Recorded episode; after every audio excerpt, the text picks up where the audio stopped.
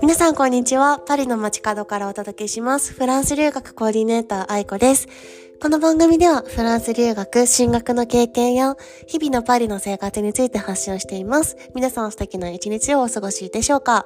はい。あの、昨日ですね、あの、パリの5区にある、あの、テイスティヌイユっていうあの、レストランに行ってきたんですよ。で、このレストラン、あの、中国人の方がされてるんですけど、このヌイユってフランス語のヌードル、麺って意味なんですけど、このお店、あの、中国人の方がその麺を全部手作りで作ってるお店で、めっちゃ美味しかったです。なんかフランス人の友達と、なんかちょっとクレープでも食べに行くかみたいな言ってたんですけど、ガレットを。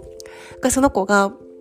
すっごい美味しい麺のお店があるからみたいな風に言って、ちょっと遠かったったんですけど、そのクレープ屋さんより。けど、行こう行こうって言って行って。いやー、いいですね。なんかフランスのいいところって、パリのいいところって、あの、すべての料理を、その現地、現地の人というか、中国だったら中国人の人が作ったもの、日本、旅食だったら日本人が作ったものとかを、あの、本格的な料理が食べられるっていうのがすっごいいいところだなと思って、うん、あの、そう、中国人の方のお店行って、そう、あの、もうね、この友達とはもう10年ぐらい仲が良くて、本当親友って呼べる友達で何でも話せて、何でも共感し合える、あの、間柄なんですけど、まあやっぱ楽しいですよね。こういう時間って大切だなって思います。こう、ね、仕事頑張るのもいいし、勉強頑張るのもいいけど、やっぱりこうやって、こう全てをさらけ出せるような友達を持つっていうのは、本当に海外生活の、まあなんか元気と源だなっていうのを昨日改めて感じました。だから最近ね、パリは先週とかすっごい大きいデモが、フランス全土ですよ。フランス全土の、あのー、ストライキがあって、デモがあって、何、どういうことかって言ったら、あのー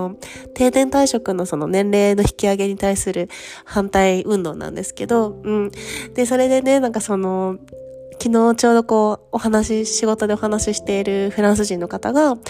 あの、先週誕生日だったみたいに言って、あ、誕生日どうだったっていう風に言ったら、あの、ちょうどそのデモの日だったんですね、その子の誕生日が。だからちょっととりあえずデモしてきたみたい。私の誕生日みんなと過ごしたかったからとか言って。で、そしたらなんかその、どこだった？なんかそのデモはっていう風に言ったら、あ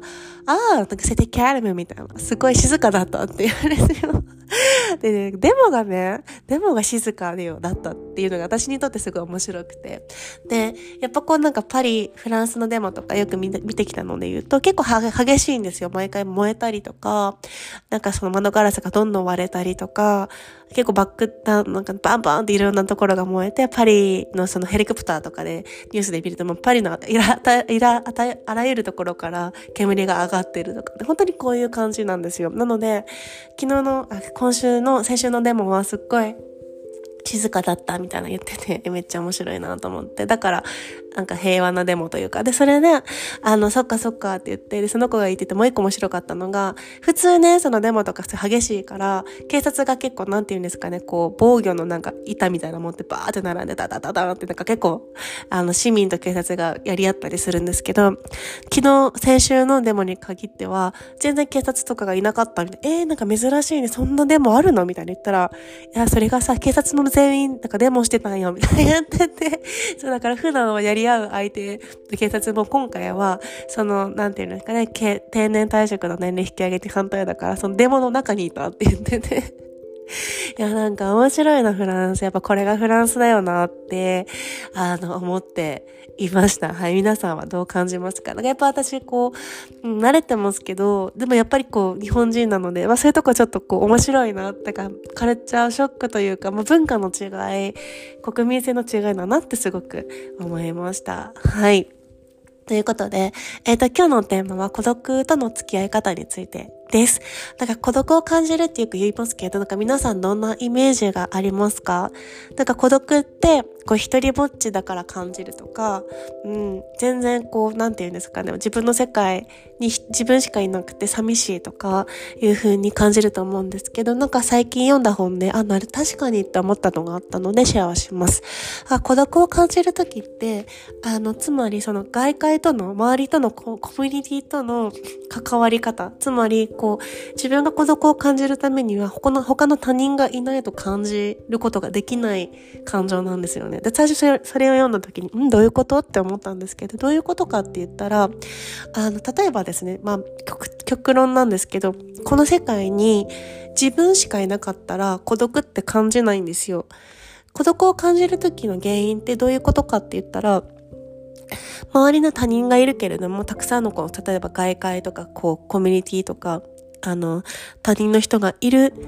けれども、その中で自分がちょっと阻害されたような感覚になるから孤独って感じるんですよね。なので、他人なしで感じるものじゃないんですよね。いや、確かにそうだなって思って。で、よくこれって、あの、海外生活が始まった時に感じますよね。こうフラン、まあ、フランスに限らずですけど、海外に来て、最初すっごいこう、楽しみにしてたけど、すっごい孤独を感じて悲しくなって、まあ、ちょっと一種のまあ海外生活うつとかに陥る人も多いですけど、なんかこれって確かに言い方変えたら、その周りの他人、つまりその国の人たちの中で自分が阻害されてるっていう風な感情があるからがゆえに感じる孤独なんですよね。で、ここで思ったのが、あ、確かにそうだなって思って、じゃあどういうふうに解決したらいいとか、どういうふうに少しでも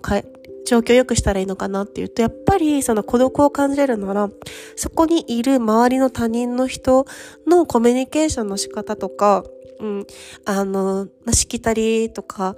うん、文化っていうのを学ぶのが一番大切だなと思います。あの、フランスからね、例えばパリにね、えっと、結婚とかで来た人とか、あんまりそのフラ、元からフランスに来ようと思ってなかったけど、ちょっと来ることになった、うん、駐在の方とか、まあ、旦那さんがとか、家族がとかいう風に来た方って結構これ感じやすくて、で、それってやっぱこう日本からフランスに来た時に友達がいないっていうのもあるけど、その、えっ、ー、と、ソシエテ、その社会にうまく、こう、安定ぐらいって言ったって言ったらいいですかね。あの、入り込めないからがゆえに感じる。うん。なので別にそれは、なんかこう、もちろん環境が変わって、それに自分が、あの、うん、アダプテできない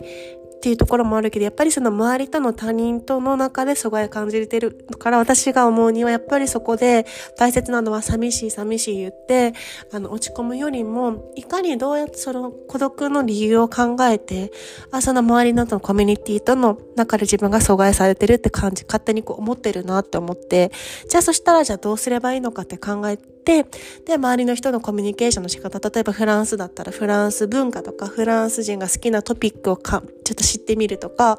うん、どういうコミュニケーション方法があるのかとか、もちろんそれがフランス語にちょっとこうハンデを感じているのであれば、あの、日常で使うフランス語、その文法書とかじゃなくて、すぐに使えるフランス語をもっと勉強してみるとか、そういうところから少しずつ、あの、その、そし、その、うん、社会には、取り、解き込めるような鍵っていうのがそこに結構溢れているなって思いました。私もフランス来た時すっごい思った以上にフランス語ができなくてですね、あの、なんかこう、あ、難しいなって思ったんです。落ち込むっていうよりはなんか、むずいなっって思って、やっぱりこう、全くこうフランス語が話せなかったから、そのせいでやっぱこうちょっとこう同じ空間に人といるけど、すっごい孤独だったんですよね。あ、今その本を読んで、あ、その通りだなって思って、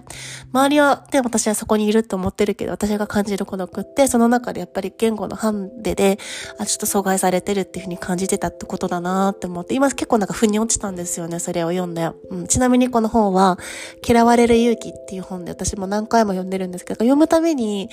あ、確かにそうだなっていう新しい発見があるので、はい、皆さん、今日は皆さんに、あの、シェアをしてみました。